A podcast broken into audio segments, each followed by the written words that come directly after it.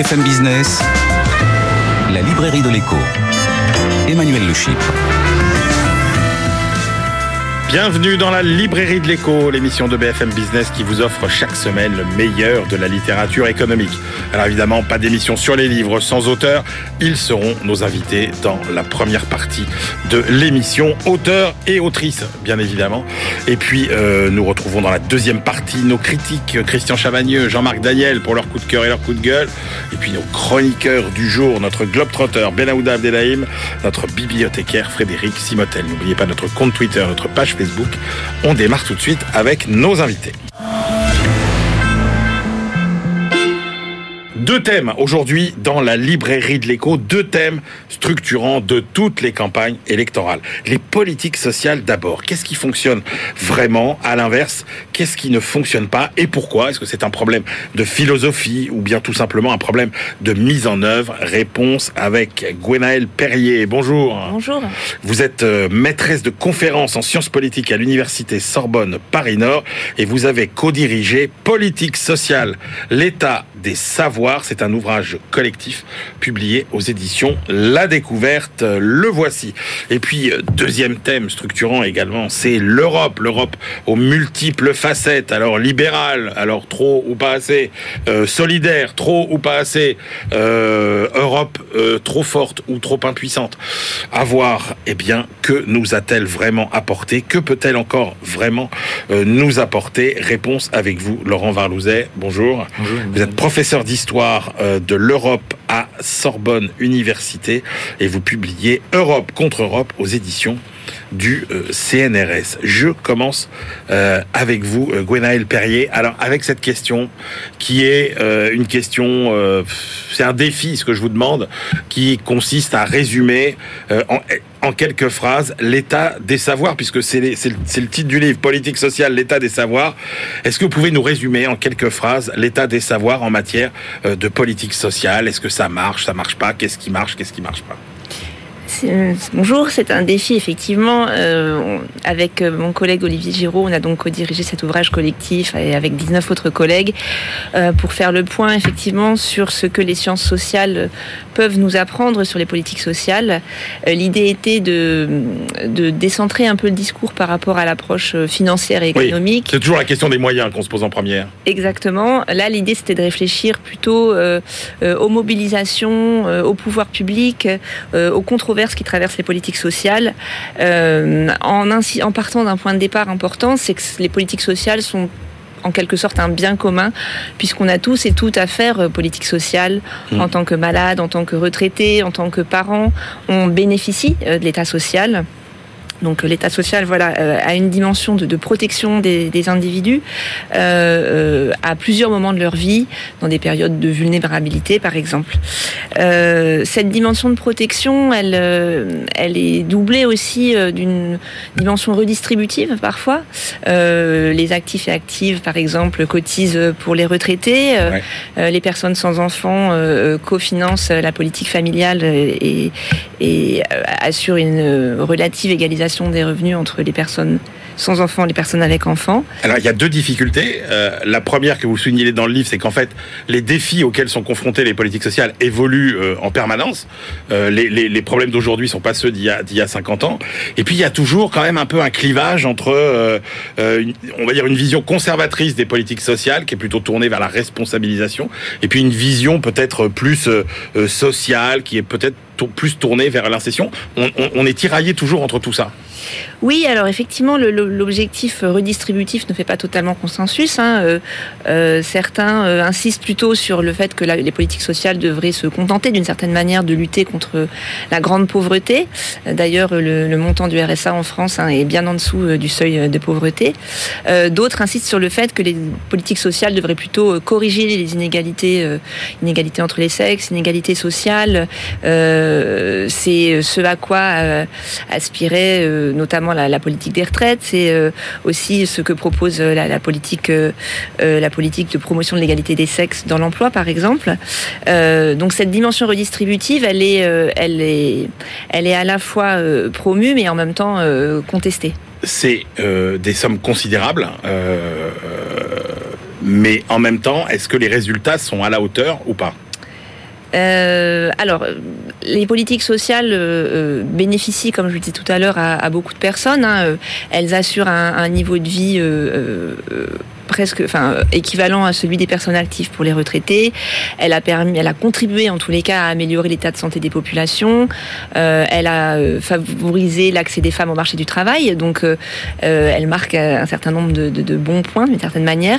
Après, c'est intéressant de voir aussi que les résultats sont pas toujours, on va dire, à la hauteur des objectifs affichés pour différentes raisons. En partie pour des questions de moyens. Hein. Les, les organisations et les professionnels qui mettent en œuvre les politiques sociales n'ont pas toujours euh, les moyens d'atteindre leurs objectifs. Je vous donne un seul exemple. Hein. la politique familiale française euh, se propose de favoriser le libre choix des familles, euh, choisir de garder soi-même ses enfants ou plutôt d'avoir recours à des crèches ou des assistantes maternelles. Mais sur beaucoup de territoires, notamment sur les territoires ruraux, il n'y a pas de crèche, il pas suffisamment de crèches. Donc là, la libre, le libre choix est un leurre, par exemple. Il y a un sujet qui est un sujet toujours un peu polémique, qui est le sujet finalement euh, Est-ce que trop d'aide sociale, euh, ça fabrique des, des, assistés? On voit bien par exemple qu'il y a beaucoup de sujets sur lesquels euh, il y avait des politiques sociales qui avaient comme volonté de d'accompagner le retour au travail, hein, le, RMI, le RSA, et qu'à chaque fois la partie réinsertion ne fonctionne pas. et, et qu'on se dit mais finalement est-ce qu'avec tout ça on ne fabrique pas des gens qui ne veulent plus travailler et des assistés entre guillemets quoi? Alors c'est un discours qu'on entend beaucoup hein, depuis euh, depuis un certain nombre d'années, notamment de la part euh, d'hommes et de femmes politiques. Euh, ce discours euh, stigmatise d'une certaine manière euh, les populations euh, assistées, c'est-à-dire qui bénéficient des politiques d'assistance, et prétend en fait lutter contre la pauvreté et le chômage en incitant financièrement les personnes privées d'emploi à la reprise d'un emploi. C'est typiquement la, philosophie du RSA et de la prime d'activité. les sciences sociales sont, utiles pour éclairer ce débat puisque les travaux qui existent Hein, sur euh, euh, les bénéficiaires de ces minima sociaux montre bien que les, freins à l'emploi euh, sont des freins structurels. une part importante des, allocataires du RSA, par exemple, hein, ont des difficultés de santé importantes, des problèmes d'invalidité, de handicap, souffrent aussi de, de, problèmes de sous-qualification importante. Se pose aussi le problème que j'évoquais tout à l'heure, celui du mode de garde des enfants. il y a aussi des problèmes de, de, trop faible mobilité dans des territoires enclavés. Et finalement, hein, en tenant un discours sur les assistés, on passe à côté euh, des, raisons euh, importantes, euh, des freins importants à la reprise d'emploi. il ne faut pas oublier, bien sûr, un des freins qui n'est pas le moindre, celui de la pénurie d'emploi sur un certain nombre de territoires, notamment territoires ruraux. il y a quand même un point qui, qui, qui se qui transparaît finalement dans, tout le livre, c'est que souvent une des raisons peut-être de l'inefficacité des politiques sociales, c'est qu'on est dans un pays dans lesquels on a une accumulation euh, de ces politiques sociales, mais pas de, succession. Vous voyez, c'est-à-dire qu'en fait, on accumule des dispositifs qui parfois finalement sont, contradictoires et finissent par se, par se neutraliser entre eux et ne plus être efficaces. Euh, la question de l'efficacité, elle est, elle est complexe. Effectivement, un certain, euh, il est souvent de bon ton euh, d'apporter sa touche, de, de, de, mettre en scène le fait qu'on agit, qu'on va réformer. Néanmoins, je pense que la, la question de l'efficacité, elle, elle est plutôt à voir sous un autre angle, notamment celui des conditions de travail hein, des professionnels des politiques sociales. Ouais. C'est net dans des dans des secteurs qui ont été très médiatisés, hein, l'aide aux personnes dépendantes, l'aide aux personnes handicapées. Les conditions de travail des professionnels sont souvent euh, assez éprouvantes, hein, avec euh, euh, de la pénibilité physique, parfois aussi de la pénibilité psychique, je dirais. Hein, travailler au contact des personnes qui dépendent directement des aides sociales, qui sont en situation de fragilité financière extrême, ça peut générer des tensions, voire de, l'agressivité au guichet des politiques sociales. Ça, c'est une vraie difficulté pour ces professionnels. ces professionnels, en plus, ne bénéficient pas d'une reconnaissance à la fois en termes de salaire, de conditions de travail et d'emploi, euh, qui sont à la hauteur des besoins sociaux euh, qu'elles euh, qu'elles permettent de, couvrir. Alors, il y a un point, moi, qui m'a passionné dans votre dans votre livre, c'est que vous dites bon, il y a les politiques sociales qui sont décidées, il y a des lois. alors des fois, c'est pas c'est clair, c'est pas clair, mais vous dites en fait sur le terrain, les, euh, les personnels qui sont chargés de mettre en place ces politiques sociales ont en fait une immense latitude pour, euh, pour les appliquer et qu'il faut prêter beaucoup d'attention, par exemple, à, euh, à la sociologie de ces, euh, de ces personnels finalement qui appliquent les, les politiques sociales sur le terrain. Vous dites par exemple, il y a eu une espèce d'élévation du niveau de recrutement de ces personnels, ce qui fait que quelque part il y a eu un éloignement entre les gens qui bénéficient de ces politiques sociales et, et ceux qui les, les aident. Tout à fait, c'est vrai, ce sont les travaux de sociologie du guichet qui ont permis de montrer ça. Hein. Auparavant, euh, le, recrutement dans les services publics euh, était davantage ouvert d'une certaine manière aux, classes populaires. Aujourd'hui, euh, on a davantage affaire à des classes moyennes, un peu plus diplômées et dont le profil sociologique s'écarte des personnes qui, sollicitent les aides sociales. ça, ça peut, diminuer des, formes de relations de, connivence ou de compréhension des situations sociales que vivent les bénéficiaires des minima sociaux, par exemple. Ça, peut, ça peut être un, problème, effectivement. Euh, J'insiste euh, sur les conditions de travail qui sont vraiment une clé aussi importante pour comprendre ce qui se passe au guichet, hein, avec parfois euh, un flux de personnes important euh, et des moyens pas forcément suffisants. Alors, euh, il y a aussi quelque chose qui frappe, c'est que on a l'impression que les majorités politiques euh, changent, mais que finalement, euh, les politiques sociales, elles, ont, elles sont un peu toujours les mêmes. Et en fait, vous racontez, c'est un des articles de cet ouvrage collectif, qu'il y a en fait une espèce d'élite de, hauts fonctionnaires qui finalement est, perpétue finalement et décide de, de, de, de ces politiques sociales indépendamment des pouvoirs politiques quasiment. Oui, ce, sont les, travaux notamment de mon collègue Patrick Hassenteufel hein, qui a travaillé sur ce qu'il appelle les élites du welfare et qui montre bien que finalement on a euh, dans la haute administration des politiques sociales une certaine continuité avec euh, des personnes qui euh, sont acquises, euh, qui, qui, construisent des carrières dans, dans, l'administration euh, de l'État social et euh, qui partagent un certain nombre de diagnostics, par exemple sur le besoin de réformer la sécurité sociale, le fait que ces élites du welfare restent en poste euh, par-delà les alternances politiques contribue à expliquer effectivement une forme de, de continuité, notamment dans les politiques d'incitation à la reprise d'emploi, par exemple. Alors on disait tout à l'heure, les, les, les, problématiques évoluent. Euh, quels sont les défis maintenant pour les, les, politiques sociales? Il y en a un qui est évident, c'est tout, ce qui tourne autour de, euh, l'égalité finalement des, sexes. Oui, il y a un papier effectivement consacré euh, à la façon dont les politiques sociales peuvent corriger ou au contraire aggraver les inégalités entre les sexes. C'est important d'avoir conscience qu'elles constituent un, potentiel levier important pour l'égalité des sexes. Les politiques familiales, par exemple, hein, contribuent à lever un frein à l'emploi euh, des femmes. Euh, ça, c'est un bon exemple. On peut euh, souligner aussi l'enjeu le, le, de la professionnalisation d'un certain nombre de secteurs de politique sociale où on a beaucoup de professionnels qui sont des femmes, euh, l'aide aux personnes âgées, aux personnes dépendantes. En améliorant les conditions d'emploi et de travail de ces personnes, on agit sur l'égalité des sexes. Euh, néanmoins, euh, ces leviers sont insuffisamment activés, hein, d'une part parce que la professionnalisation de ces secteurs est très, euh, très insuffisante. On, en a beaucoup parlé au moment de la crise du Covid. Euh, D'autre part, la reconnaissance aussi en termes de salaire notamment est insuffisante.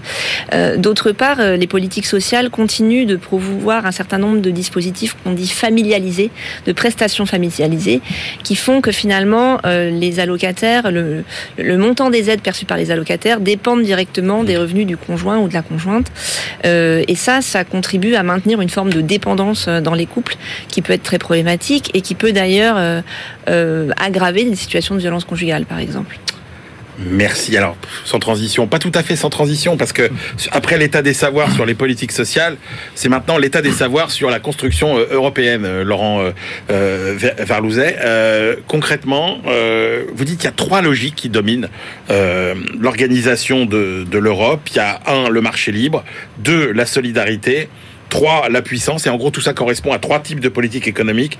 Une politique libérale d'un côté, une politique sociale de l'autre, une politique que vous qualifiez de néo-mercantiliste, enfin. Voilà, oui. En fait, j'ai voulu faire une histoire de la construction européenne, de l'organisation du continent européen depuis 45, euh, avec une vision globale, globale en termes d'acteurs. Donc, c'est vu depuis Paris, mais aussi vu depuis Bruxelles, depuis Berlin, depuis Londres, aussi vu depuis les gouvernements, mais aussi depuis euh, les, entreprises. J'en cite quelques-unes. J'étais dans les, archives de quelques euh, organisations patronales et euh, en même temps global du point de vue des, des thématiques, donc politique économique, politique euh, institutionnelle, ça ça a déjà été pas mal fait, il y a beaucoup de livres là-dessus, mais aussi les politiques économiques, sociales, environnementales. Et plutôt que de faire une histoire chronologique, euh, bah, j'ai voulu essayer de reconstituer les, les, grands débats autour de ces trois nœuds, l'Europe libérale, voire parfois ultralibérale, l'Europe sociale, environnementale, et puis l'Europe, voilà, néo-mercantiliste, en France on dit l'Europe puissance, l'Europe industrielle, l'Europe colbertiste. C'est des Europes qui vivent simultanément ou ce sont au contraire des, des des, balanciers qui, euh, au fil des années et peut-être même des décennies, finalement, on va plus du côté euh, libéral, plus du côté social, plus du côté néo-mercantiliste bah, C'est un peu des deux. Alors D'ailleurs, vous avez raison de dire que c'est une typologie qui peut s'appliquer aussi au niveau national, hein, au niveau euh, régional, dans d'autres pays. Bon, moi, je l'applique au niveau de la construction européenne. Effectivement, donc il y a à la fois une fusion et en même temps une opposition. Et puis des logiques dominantes aussi. La dominante, c'est quand même l'Europe du marché, avec ensuite une Europe solidaire qui, se, qui est plus ponctuelle, mais qui se se, développe, surtout si on inclut dedans euh, le plan Marshall comme je le fais ou les aspects environnementaux, euh, les aspects aussi euh, de, de, genre dont a parlé Gwenaël.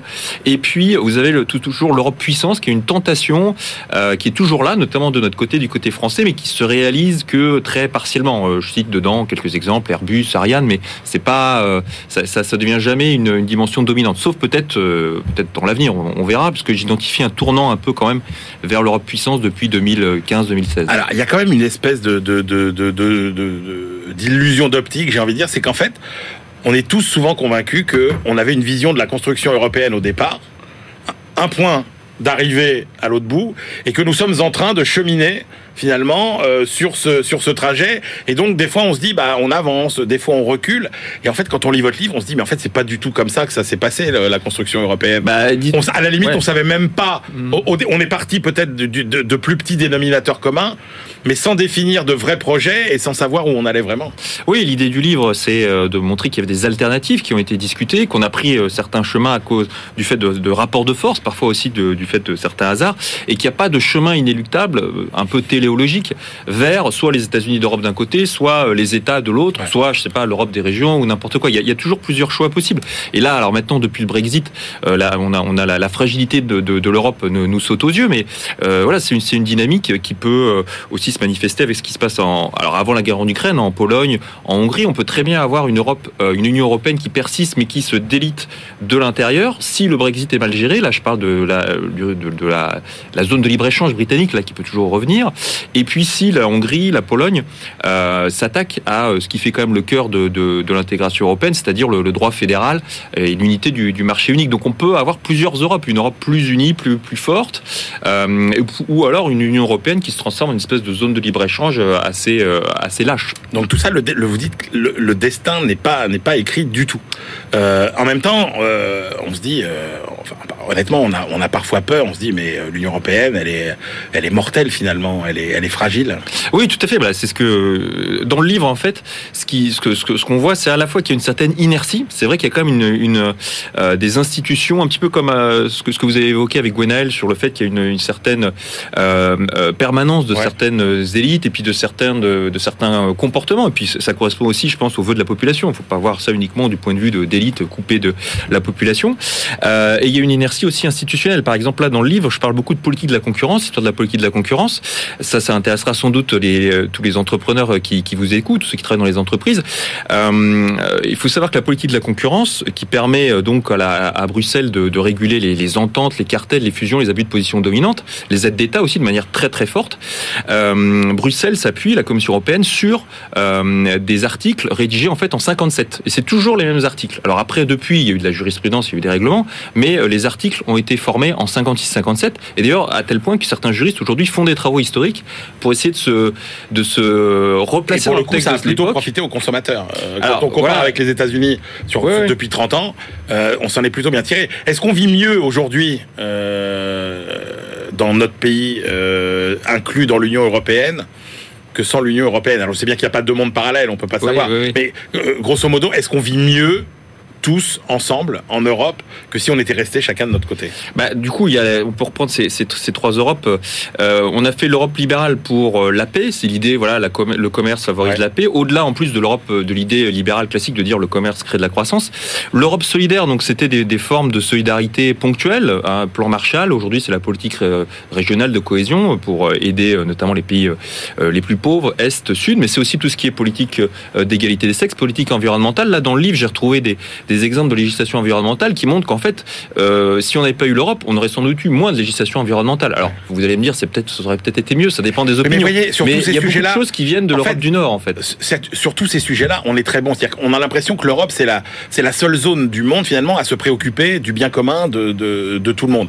Mais en même temps, quand il s'agit de faire émerger des champions industriels, Voilà, vous dites ça, dans votre livre, y arriver. L'Europe, Ah oui, ça, ça, vous dites, ça- on- on n'y arrive pas. Alors, Euh, on- ça, ça dépend. C'est-à-dire qu'on n'y arrive pas au niveau européen, à part avec Airbus et Ariane, mais il y a quand même des champions qui émergent, mais euh, dans une logique de, de marché. C'est-à-dire, c'est soit des champions nationaux type EDF, quoi, par exemple, euh, Orange, quoi, des anciens euh, monopoles qui sont devenus des champions nationaux mondialisés, euh, soit ce sont des entreprises purement privées qui se regroupent et qui, qui forment des, des champions. Donc, cette Europe puissance, en fait, effectivement, le- les Français ont toujours voulu transposer au niveau européen leur colbertisme industriel national.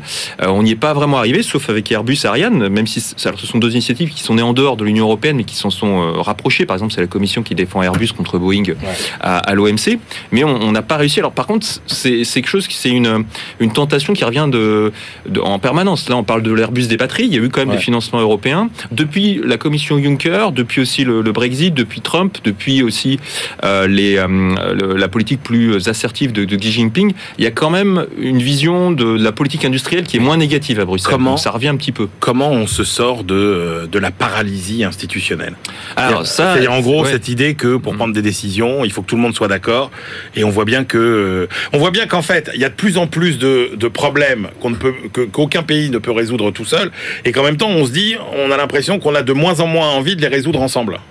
Alors c'est, euh, je pense, un problème qui touche la construction européenne, mais qui touche aussi euh, les États-nations. Euh, Je pense que vous en avez donné des exemples avec le, le livre de Gwenaël. C'est-à-dire qu'aujourd'hui, si euh, on veut faire quelque chose, enfin, on, on a vu dans des débats récents, euh, mettons par exemple faire poser des éoliennes, bah, vous avez toute une procédure, des consultations, des recours. Donc euh, la, la nécessité de- de- d'ar- d'articuler le- les autorités locales, nationales. Donc si vous voulez, aujourd'hui, on est dans des démocraties libérales et le l'aspect libéral est d'autant plus fort que c'est du libéralisme politique. On partage les pouvoirs pour éviter la dictature d'un seul. Donc ce qui fait que le processus de décision est compliqué au niveau national. Mais c'est la même chose au niveau européen, parce qu'effectivement, il faut euh, euh, se mettre d'accord à 27, même s'il y a le vote à la majorité qualifiée dans un certain nombre de domaines, le Parlement européen, euh, et puis après, il y a la jurisprudence de la Cour de justice. Mais bon, il y a des décisions. Là, il y a le Digital Market Act a été passé récemment en matière de politique de la concurrence pour essayer de renforcer la lutte contre les, GAFA. Enfin, il n'a pas été passé, mais il y a eu l'accord politique entre le Conseil et le Parlement européen en mars. Donc, il y a quand même des choses qui sont possibles. Là, je fais justement à, la fin du livre, je fais une petite conclusion sur ça. Effectivement, on a les deux, c'est-à-dire d'un côté l'inertie, c'est un gros paquebot difficile à bouger, l'Union européenne, et en même temps, on voit des, des innovations parfois assez rapides. On a vu dans le Covid, par exemple, hein, la mise en commun Ouais. des vaccins. Euh, et dans le passé aussi, on a vu, par exemple, quand l'Union économique et monétaire a été décidée en- à Maastricht, ça s'est fait en quelques années. Alors pas en quelques mois, mais en quelques années. C'était quand même quelque chose d'assez incroyable de fusionner les monnaies, surtout avec les Allemands qui voulaient absolument pas euh, laisser leur Deutschmark. Donc, euh, on a à la fois, c'est vrai, une inertie, euh, et en même temps, s'il y a une bonne coalition d'acteurs, des gouvernements, la Commission, euh, la société civile, on peut euh, obtenir des changements. Idem sur l'aspect environnemental aussi, d'ailleurs. Merci beaucoup Laurent Varlouzet. Je rappelle votre livre Europe contre Europe, entre liberté, solidarité et puissance. C'est aux éditions du CNRS. Et puis euh, cet ouvrage collectif que vous avez co-dirigé, euh, Gwenaël Perrier, Politique sociale, l'état des savoirs. C'est aux éditions La Découverte, co-dirigé avec Olivier Giraud. On se retrouve tout de suite pour la deuxième partie de cette émission. BFM Business, la librairie de l'écho. Emmanuel Le. On se retrouve pour la deuxième partie de cette librairie de l'écho. Nous la clôturons comme de coutume avec nos chroniqueurs. C'est Frédéric Simotel qui sera notre bibliothécaire plongeur sous-marin cette semaine. Euh, vous verrez. Et puis Belaouda Abdedaïm, lui, les pieds sur terre, notre globe-trotteur. Et tout de suite, on retrouve évidemment euh, nos critiques. À ma gauche, Christian Chavagneux, éditorialiste et critique à Alternatives économiques. Et puis Jean-Marc Daniel, professeur émérite à l'ESCP Business School et qui est, lui, le euh, critique attitré de la Société d'économie politique. On commence, allez, avec tiens, le choix de Jean-Marc Daniel, le dernier livre de Michel Aglietta, qu'il n'a pas écrit euh, seul. D'ailleurs, il l'a écrit avec euh, Global et Camille Macaire. C'est chez Odile Jacob. C'est la course à la suprématie monétaire mondiale. Oui, alors c'est un livre que j'ai trouvé à la fois intéressant et irritant. Irritant parce que il y a quand même toute une partie qui est euh, le panégyrique de la Chine et de façon euh, assez maladroite et un peu grossière. Et passionnant parce que alors il y a cinq chapitres dans le livre. Et il y a alors il y en a un en particulier sur euh, la Chine face à la au réchauffement climatique qui est quand même un peu abusif quand c'est-à-dire c'est-à-dire on a l'impression que la Chine est à l'avant-garde du combat bah, quand, quand on sait quand la quantité de charbon qui se brûle en Chine. Et... mais il y a une tendance aussi qui pour voir d'où ils viennent et où ils vont. Oui, justement, la, la, la, situation est pas brillante en la matière. En revanche, il y a deux chapitres que j'ai trouvé passionnants. Un sur euh, les monnaies numériques de banque centrale, ce qu'ils hein appellent les MNBC, c'est-à-dire comment effectivement se pose le problème, comment se pose l'émergence d'autres monnaies comme euh, la Libra de Facebook, comme euh, ce qu'ils appellent les, ce qu'on appelle les crypto-monnaies, dont ils disent que c'est à la fois un terme abusif, c'est pas vraiment des crypto-monnaies, c'est pas vers ça que l'on va tendre. C'est il y a d'autres enjeux. Il montre bien que euh, derrière les MNBC, donc les monnaies numériques de banque centrale, il n'y a pas que la commodité pour les euh, consommateurs et pour les usagers, il y a le rôle des banques. C'est-à-dire que la banque, qui est le créateur de monnaie, qui gère déjà une monnaie numérique, nos comptes courants sont déjà numériques, va euh, se trouver en position de porte-à-faux. Il va falloir qu'elle redéfinisse son rôle par rapport à la banque centrale. Donc c'est à la fois bien écrit, bien analysé et, et très, très, pédagogique. Et puis il y a évidemment le domaine de prédilection de Michel Aglietta, qui est le système monétaire international donc euh, il réactualise euh, le célèbre dilemme de Triffin, hein, c'est-à-dire le fait que euh, le, monde, à la fois dépendant du dollar, a besoin du dollar et est victime du dollar. Le monde vit avec le dollar comme monnaie internationale, ce qui fait que les Américains pour nous fournir nos dollars vivent au-dessus de leurs moyens. Donc cette espèce de situation un peu aberrante. Il dit ça peut pas durer et donc euh, il y a euh, des propositions alternatives euh, dans lesquelles c'est pas forcément le yuan qui met en avant, c'est plutôt le DTS, c'est plutôt une monnaie vraiment qui serait une monnaie internationale et pas la monnaie d'un pays. Donc ce que je recommande aux lecteurs, c'est de lire les MNBC et le DTS et puis éventuellement de faire l'impasse sur la propagande chinoise. Christian Chavagneux. Bon, un livre de Michel Aglietta, faut toujours l'ouvrir de toute façon. Euh, là, en plus, il y a sa co-autrice euh, Gobai, qui est euh, chinoise, et Camille Macaire, qui est une des meilleures spécialistes françaises de la Chine. Donc là, vraiment, on a des auteurs top niveau. Michel Aguieta, tous ses derniers livres, et celui-ci ne fait pas exception, redémarre toujours par les fondamentaux. C'est quoi la monnaie euh, Comment évolue le système financier Et euh, l'approche qu'il a euh, développée depuis maintenant bah, une bonne quarantaine d'années avec André Orléans sur l'ambivalence de la monnaie, à la fois qui nous permet, parce qu'elle est acceptée par tout le monde, d'échanger, de faire société, et en même temps accaparée par quelques-uns, c'est aussi une relation de pouvoir hiérarchique. Donc il faut arriver à jouer sur cette ambivalence de la monnaie. Les marchés financiers jouent sur le momentum, comme dit Michel Aguieta, c'est un mot qu'il aime bien, qu'il emploie beaucoup dernières années, c'est-à-dire euh, s'endetter plus, s'endetter plus pour gagner plus, quoi, hein, et dans euh, des, croyances collectives qui finissent par euh, en bulle et qui finissent par, crise. Donc là, les premiers chapitres, on reboucle sur les fondamentaux de l'approche de Michel Aglietta. Après, c'est vrai qu'il y a un chapitre sur les liens entre instabilité financière et risque climatique qu'il faut pas oublier. C'est un des grands thèmes de recherche de Michel Aglietta aujourd'hui. Mais c'est vrai que, comme je remarque, moi, ce qui m'a plus passionné, c'est l'approche de la Chine. Il y a une approche historique aussi. Hein. L'approche de la Chine vis-à-vis -vis du système monétaire international. Premier chapitre, enfin un chapitre qui nous dit la Chine veut vraiment développer le rôle international de sa monnaie, mais tout doucement, de manière prudente, en prenant son temps sur le moyen long terme, d'autant plus que la Chine, il faut le savoir, en termes d'actifs financiers, les plus grandes banques du monde, hein, qui sont largement supérieures au JP Morgan et aux banques européennes, et qu'elles sont pas toujours euh, très très bien sur le plan de la gestion de leurs risques. Donc euh, s'ouvrir au grand vent de la finance quand vous avez des banques un peu fragiles, c'est pas top. Donc les Chinois vont prendre leur temps, mais vont essayer de pousser euh, l'utilisation internationale de leur, de leur monnaie. C'est vrai que toute la fin du livre sur euh, les monnaies digitales de banque centrale, les MD, euh, BC, plutôt que les MNBC, pardon, c'est le petit, petit détail, les MDBC. Euh, je vais MNBC. Non, vous verrez, vous, on vérifie, parce que j'ai fait la même erreur, j'ai vérifié, c'est pour ça que je me permets.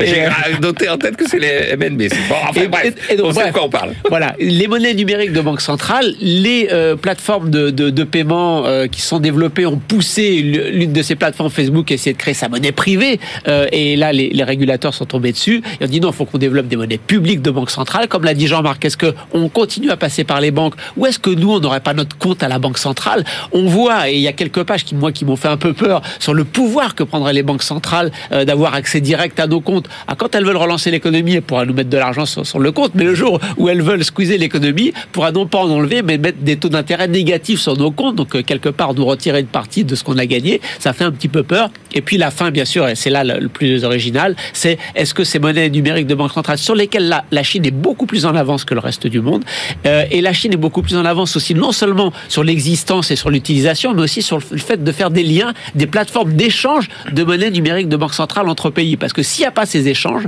eh bien à ce moment-là, vous pouvez avoir euh, chaque pays ou chaque région du monde qui développe ces monnaies et plus d'interaction. Donc c'est soit la fragmentation du système international, soit la coopération. Michel Aglietta nous dit ça va être la fin du dollar.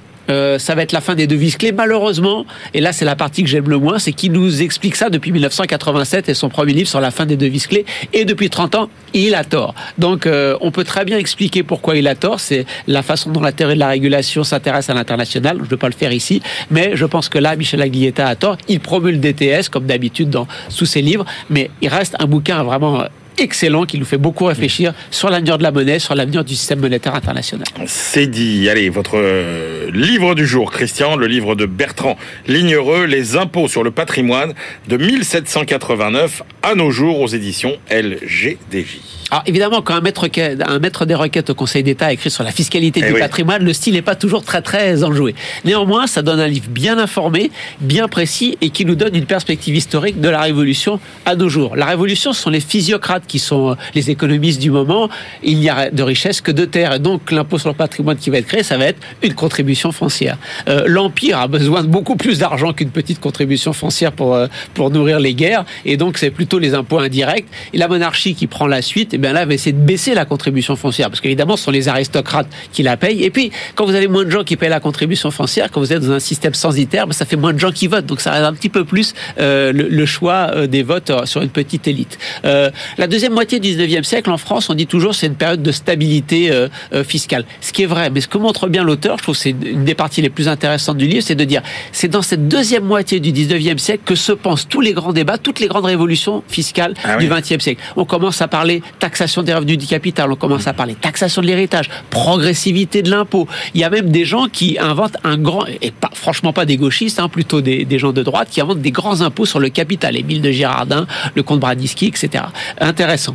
On arrive au XXe siècle, la fameuse loi de 1901 sur euh, l'imposition euh, progressive des héritages, et puis euh, toute l'entre-deux-guerres. Bon, juste un petit truc sur l'entre-deux-guerres, c'est vraiment le début de la lutte contre l'optimisation et la fraude fiscale. Les 30 glorieuses, 1980, l'impôt sur la fortune, qui est fait, qui est redéfait, qui est complètement mité de toute façon, et jusqu'à euh, Emmanuel Macron 1, qui euh, le, le euh, transforme en IFI. Et là, l'auteur nous dit, petit clin d'œil, on revient un peu à l'époque physiocratique et on boucle tous les livres. Voilà, c'est le style n'est pas forcément les plus engageants, mais on apprend tellement de choses que j'ai voulu mettre ce livre en avant. Jean-Marc Daniel. Oui, oui, alors c'est un livre, comme l'a dit Christian, dont le style n'est pas très enthousiasmant. C'est un livre austère.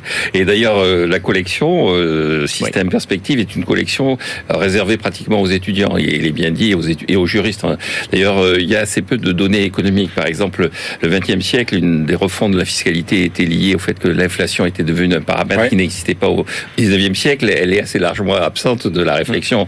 Alors, effectivement, il y a une revue. Euh, ce qui est intéressant, c'est qu'il met bien en avant, euh, notamment donc avec les arbitrages entre la constituante et le directoire, et puis ensuite après la révolution de 1848, et puis de nouveau après la Première Guerre mondiale, le fait qu'il y a toujours des grands principes, des grandes idées, et puis il y a la nécessité, c'est-à-dire euh, la nécessité budgétaire. Et donc le directoire, c'est les mêmes que ceux qui étaient à la Constituante. Enfin, ce sont ceux qui ont survécu à la terreur. Donc euh, ils vont abandonner les grands principes physiocratiques. De même, euh, on dit, après 1848, on va revenir avec, à, des principes qui sont de, de, de réponse à l'urgence.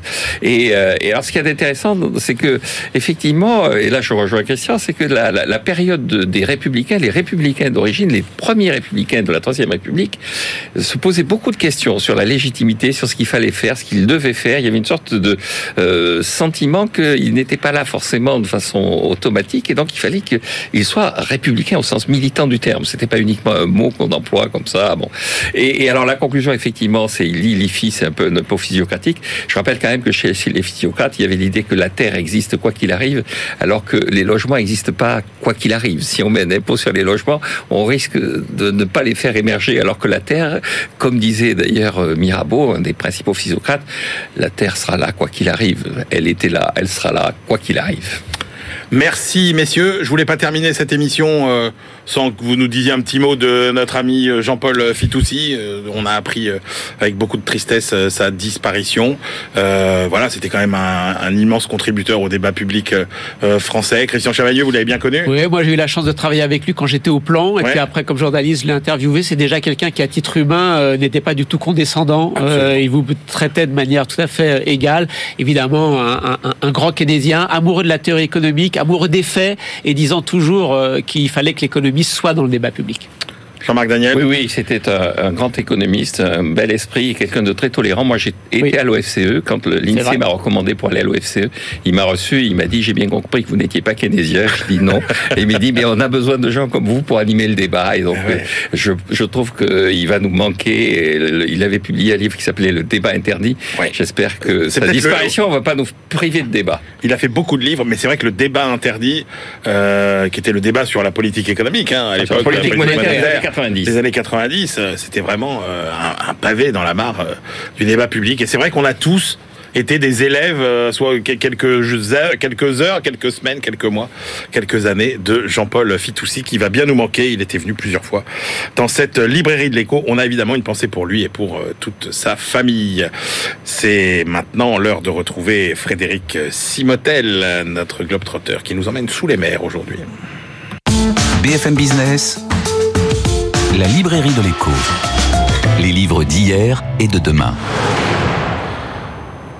Bonjour Frédéric Simotel. Euh, bonjour Emmanuel. Frédéric, notre éditorialiste tech à BFM Business, notre bibliothécaire du jour qui va nous faire voyager dans le temps, plutôt dans le futur. Et bibliothécaire, je devrais dire plutôt presque plongeur sous-marin oui, euh, aujourd'hui. Très très profond. Très hein. très profond. vous nous emmenez où Frédéric? Euh, Je vous emmène, alors je vous emmène, au, alors le, le, titre de l'ouvrage c'est Below the Edge of Darkness, c'est-à-dire au-dessus du, au-dessous du bord des ténèbres. Donc on va plonger très profond, mais très profond, c'est-à-dire là où il fait bien noir, et ben on va on va descendre encore plus en, Dans en, les en abysses. dessous avec un donc ce livre qui s'appelle si je le traduis en français au-dessus du bord des ténèbres, explorer la lumière et la vie en haute mer. C'est Edith Wider, c'est une biologiste euh, marine américaine dont l'histoire et on va comprendre tout ça. Elle a travaillé, elle le mot qui a guidé sa sa, sa, sa passion, son métier, sa vie, c'est bioluminescence. Alors elle euh, au début, elle a 18 ans, elle est étudiante, elle est elle a une, un problème de fracture du dos, elle se fait opérer et pendant l'opération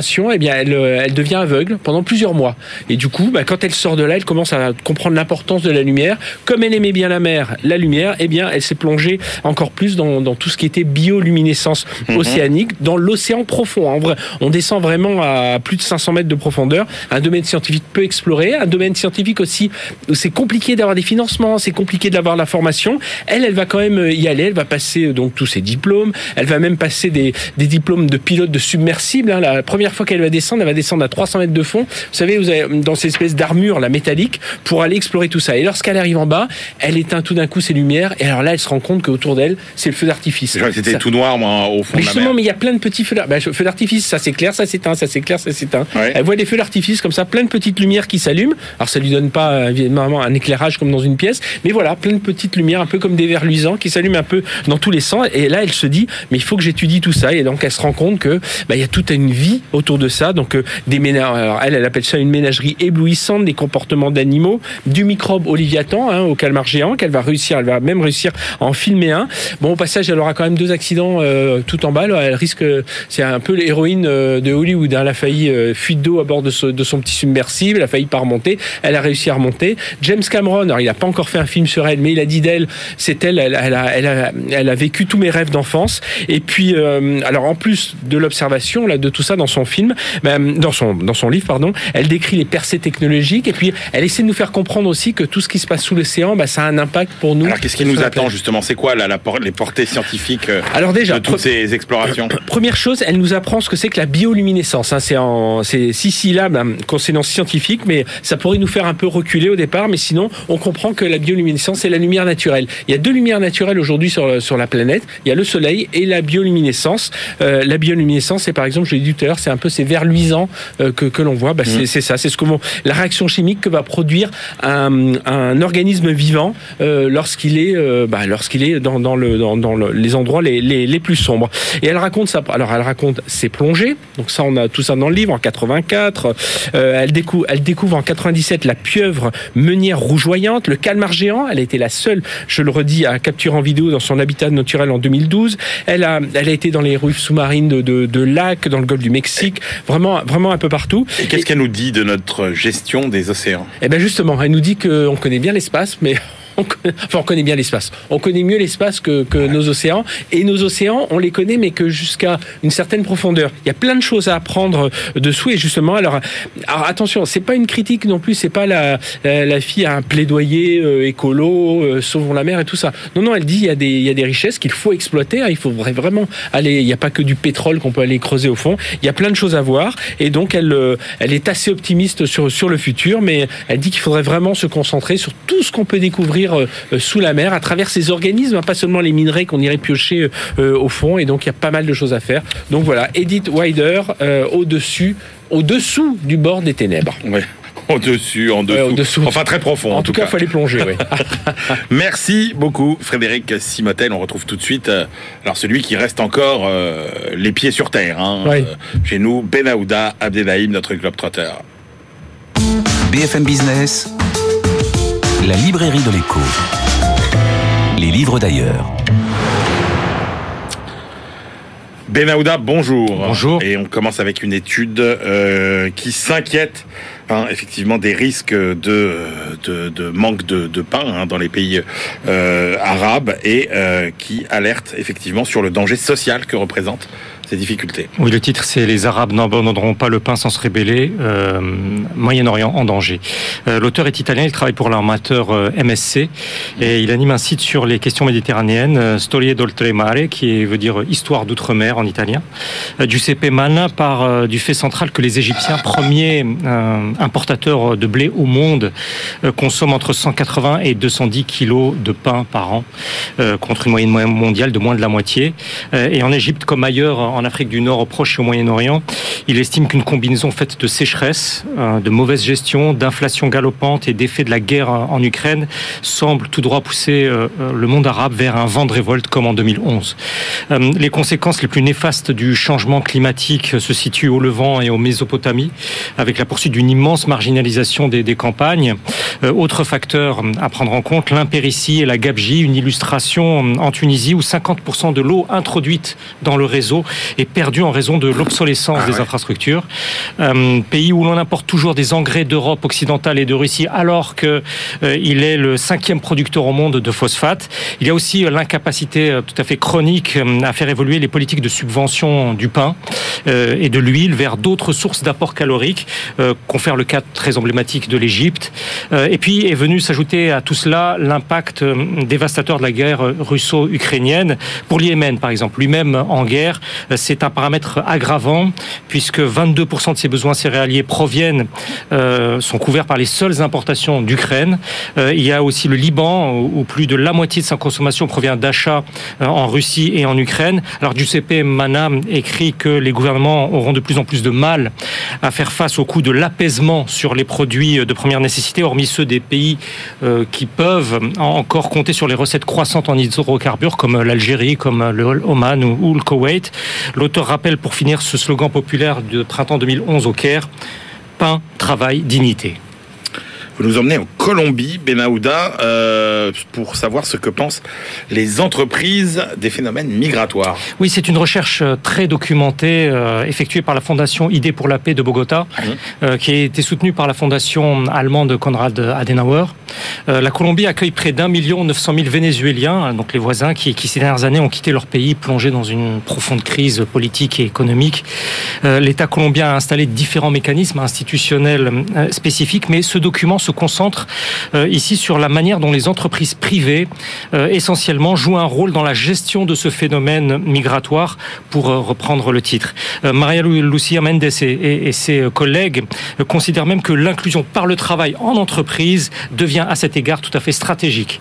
Les auteurs analysent les barrières à l'embauche qu'il reste à lever, titre de séjour, homologation des diplômes, des compétences, stéréotypes dans l'emploi, et cela amène à la question de la confiance. 48% des entrepreneurs colombiens interrogés expriment un avis positif, ce qui, signifie par contraste euh, qu'une courte majorité n'a pas confiance euh, en un éventuel apport de cette main-d'œuvre vénézuélienne. Donné euh, à l'appui, l'approche à son endroit s'apparente à celle dont les recruteurs colombiens ont par rapport à, leurs ressortissants sortis de prison ou bien qui ont combattu dans une milice colombienne. Il faut également prendre en compte que même si la Colombie a intégré l'OCDE il y a maintenant deux ans, l'anniversaire c'est le 28 avril euh, 2020, elle reste une économie où le secteur informel reste prépondérant, euh, qui en l'occurrence euh, remplit un rôle majeur euh, d'intégration de ses voisins euh, émigrés. Alors toutefois, les PME colombiennes, euh, celles du secteur formel, se montrent euh, elles aussi, d'après cette enquête en tout cas, euh, de plus en plus désireuses de participer à ce processus, à condition qu'elles sentent, je cite, qu'elles n'y sont pas laissées seules par les pouvoirs publics. Le rapport se conclut euh, par une conviction que cette immigration représente une opportunité, je cite encore, dans le sens où les entreprises sont perçues comme fondamentales. Et alors, je suis impatient de connaître les conclusions de cette étude coréenne, Benahouda, sur le temps d'utilisation d'Internet et la santé mentale des adolescents, sujet qui va intéresser Frédéric Simotel. aussi. Oui, euh, alors c'est pour ça que c'est un, bon, alors c'est un travail de recherche, euh, euh, comme vous pouvez l'imaginer, qui a d'importants échos en Corée du Sud, mais bien au-delà. Ouais. Et ce sont trois universitaires à, à Séoul qui, qui viennent d'exploiter les éléments de l'enquête nationale de 2018 sur les comportements à risque euh, au sein de la jeunesse, entre 16 et 18 ans, donc des lycéens. Euh, ces chercheurs euh, auraient certainement pu rédiger la mise en garde. euh, L'abus d'Internet nuit gravement à la santé. En fonction de leur temps passé en ligne, les adolescents de Corée du Sud rep- présentent un niveau plus ou moins élevé de stress, euh, de tristesse et d'idées suicidaires. Euh, Le temps moyen d'utilisation des, participants, euh, un échantillon très large, était de 193,4 minutes par jour, soit 3 heures et quart. Euh, Mais ceux qui vont au-delà de cette moyenne euh, ne représentent en fait que 12,5% des garçons et 13,5% des filles. Euh, L'utilisation est la plus élevée dans les foyers à bas revenus, euh, ou bien parmi les élèves ayant le rendement le, plus faible, rendement scolaire, je veux dire. Euh, autre usage notable jugé excessif, c'est parmi les adolescents victimes de violences. Euh, et puis la pandémie de Covid-19 a, euh, comme chacun peut s'en douter, augmenté ce temps passé en ligne, donc plus néfaste encore pour ces profils à risque. Yun Hee Kwak et ses collègues en, en appellent alors à une importante réflexion sur les programmes de loisirs alternatifs. Alors vaste question à laquelle ils ne répondent pas. Ceci étant, ils invitent à ne pas généraliser une interprétation unique de leurs conclusions et ils soulignent aussi combien, euh, au travers de leurs recherches, Internet euh, joue auprès de cette jeunesse sud-coréenne une variété de fonctions favorables, je cite, partage d'informations, communication et même soulagement du stress. En somme, Internet est aussi très bon pour la santé. Bah oui, il ne s'agit pas de jeter le bébé euh, avec l'eau du bain, mais enfin, prendre quelques livres de temps en temps et puis aller faire un peu de sport de temps en temps, voilà. Peut-être Du bon sens. la bonne, eh oui, le bon sens et la bonne solution. Merci beaucoup, Benahouda. Allez, c'est l'heure de nos ultimes choix. BFM Business, la librairie de l'écho. Les livres de la dernière minute. Christian Chavagneux, quelle est votre euh, dernière sélection pour aujourd'hui? Le rapport sur les inégalités mondiales 2022. Bien On l'a déjà eu euh, sur Internet pour euh, les économistes et les journalistes, mais là, Ouais. le seuil sort le livre avec bien sûr toutes les données sur euh, les impôts sur le revenu, les inégalités d'impôts sur le revenu, sur le patrimoine, et deux chapitres très intéressants. Un sur les inégalités de revenus entre les, pour, qui concernent les, les femmes, qui font à peu près euh, 50% de la population mondiale et un tiers simplement des revenus, et un chapitre très important sur les liens entre justice climatique et justice euh, sociale, et qui montre que les plus riches euh, polluent beaucoup plus que, que les plus pauvres, avec toutes les données. C'est absolument passionnant. Jean-Marc Daniel. Écoutez, je ne pouvais pas laisser passer cette semaine qui est Mais bien sûr, je sais ce que vous allez nous les dire. 250 ans de la naissance de David Ricardo qui était Mais né le oui. 19 avril Votre 1772 et donc euh, je recommande la lecture, la relecture j'espère pour beaucoup de gens de ces principes d'économie politique et de l'impôt qui est euh, le livre d'économie qui ait jamais été écrit dans l'histoire de l'humanité. Ah, vous dites que c'est le plus grand livre d'économie jamais écrit dans l'histoire de l'humanité. Ah, je pense, oui. Et un jour, il lira la théorie générale, et là, il changera des vies. Je crois qu'il s'y est collé plusieurs fois et je suis pas sûr qu'il ait tout compris dans la théorie générale. euh, Jean-Marc, non, ça vous a jamais séduit euh, Non, pas vraiment, pas vraiment. Puis l'important, c'est pas de comprendre. Assez vite, on, sans comprendre les détails, on comprend l'esprit général. Et ça, c'est le plus grave. Bon voilà, allez, moi je termine. Ah bah c'est c'est c'est un livre euh, événement un peu, vous savez, dans ces fameux euh, livres business case, un peu on vous donne les clés de la réussite pour créer votre entreprise, etc. C'est un livre qui s'appelle Blitz Scaling ou la croissance éclair, écrit par Red Hoffman et Chris Ye.